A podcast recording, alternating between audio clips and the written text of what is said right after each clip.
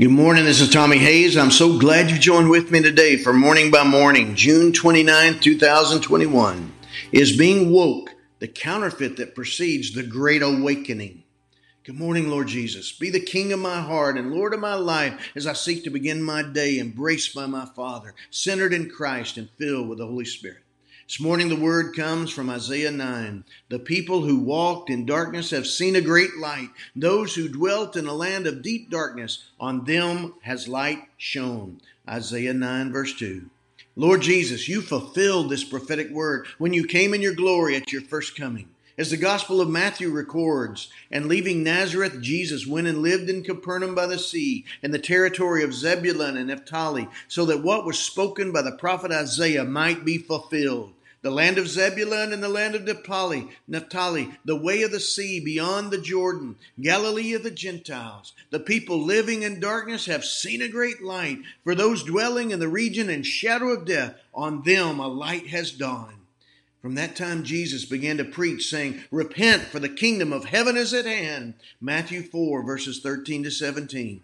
And now, as we prepare for your second coming, here in our hearts and here in our world, your prophetic word is being fulfilled in our day as well. For these are days of people dwelling in darkness and in a region and shadow of death. But at the same time, these are days where your light is breaking into our darkness and the light of a new day is dawning.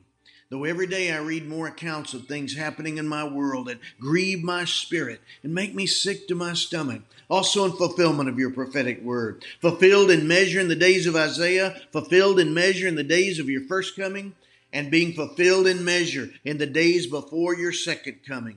Woe to those who call evil good and good evil, who put darkness for light and light for darkness, who put bitter for sweet and sweet for bitter. Isaiah 5, verse 20. I just read of an account of a naked man walking in a woman's section of a day spa where women and underage girls were exposed to his biological male parts because of his ideological female orientation at the moment. How can that be right or good or honoring or healthy or even sane? And yet there's a great movement of our land of people dwelling in darkness who have not seen a great light of the truth of your word, grounded in the authority of your scripture, and confirmed by the conscience of a spirit seeking to be sensitive and filled with your Holy Spirit. Our world of wokeism is ready for a great awakening. There's always the real and the counterfeit, while often the counterfeit comes just before the real breaks forth. Being woke may turn out to be the great counterfeit before the great awakening. The darkness of our world is primed and ready for the great light to break forth in the dawn of a new day.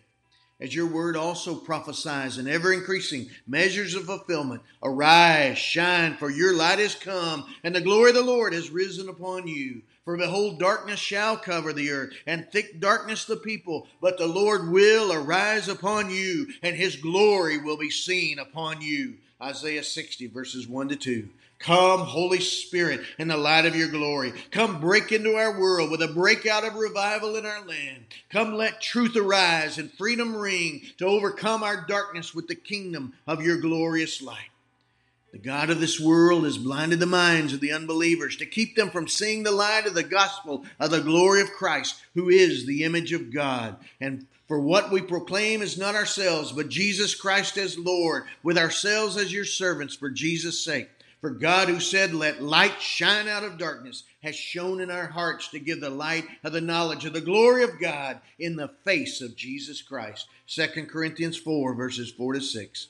Great light shine, great harvest grow ripe for the reaping of the salvation of souls like our world has never seen. Matthew 13, 39. Great awakening come. Let those who think they are woke be awakened with the light of the glory of God and the truth of His word revealed in the heart and the face of Jesus Christ. Awake, O sleeper, and arise from the dead, and Christ will shine on you. Ephesians 5:14. Arise and shine, for your light is come. Isaiah 60, verse 1. Let this world that seems increasingly turned upside down in these days be turned upside down by the light and truth, by the love and grace of the glory of God breaking into our world. Acts 17, verse 6. Let us hear in our hearts your timeless call to revival and awakening in our land. Repent, for the kingdom of heaven is at hand. Matthew 4 17. In Jesus' name I pray. Amen. God bless you, my friend.